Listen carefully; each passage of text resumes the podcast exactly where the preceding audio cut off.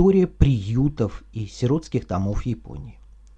22 сентября 1887 года 22-летний студент медицинского училища префектуры Окаяма по имени Ишии Джуджи основал в городе Окаяма общество воспитания детей-сирот Коджи Кёикукай, которое позже стало называться детским домом Окаяма.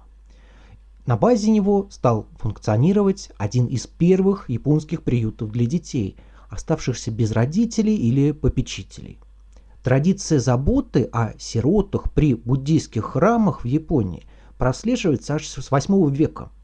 Частные детские дома появляются в период Мэйджи, а первые государственные приюты откроются уже в 20 веке.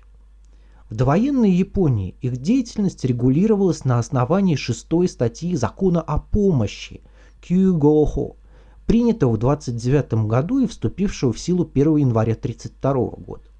Шестая статья Кюгохо предусматривала создание системы детских домов и домов престарелых, закрепляя за подобными заведениями название организаций по оказанию помощи.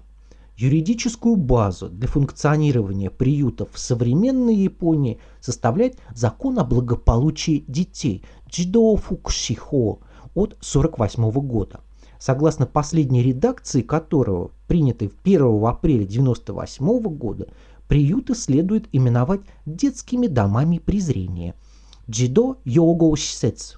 Когда Ишии затевал свое предприятие еще в период Мэйджи никакой юридической базы для подобной деятельности, естественно, не существовало. Не мог он рассчитывать и на материальную помощь со стороны местных властей. Однако он сумел найти спонсоров, неравнодушных покровителей и обзавестись единомышленниками. Научных статьях и литературе, посвященной Ишии Джуджи, одному из четырех святых из Окаяма, как его называют, да, трое других э, святых из Окаяма – это американская миссионерка и врач Элис Бетти Адамс – педагог и один из основоположников японской системы соцобеспечения Томеока Коска, а также религиозный мыслитель и первый японский офицер армии спасения Ямамура Гумбе. Так вот, в научных статьях и литературе, посвященной Иши Джуджи, приводится несколько версий относительно того, как он пришел к идее создания детского дома. Согласно одной из них, он взял на поруки маленького ребенка, оставленного женщиной, отправившейся в паломничество, да так за ним и не вернувшейся. По другой версии, поворотным моментом стал другой эпизод из биографии Ишии. Они с женой взяли к себе в дом двух маленьких бродяжек и, заботясь о них, осознали, как много детей нуждается в подобной помощи.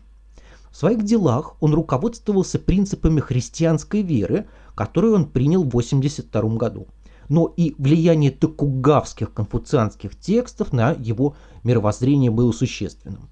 Некоторое время Ищии совмещал работу в своем обществе с учебой. Однако в 1989 году он окончательно разочаровался в системе медицинского образования как чересчур бюрократизированный и неспособный оказать реальную помощь нуждающимся. Сжег свои учебники, буквально сжег свои учебники на территории буддийского храма и поклялся посвятить жизнь заботе о детях. Ищи свою клятву сдержал. Ему удалось заручиться финансовой поддержкой мецената Кобаяши Томиджиро, основателя фирмы Lion. Э, в настоящее время Lion Corporation занимается производством средств гигиены и бытовой химии. А позже Ищи удалось привлечь средства американских спонсоров, а также пригласить в детский дом Окаяма иностранных педагогов.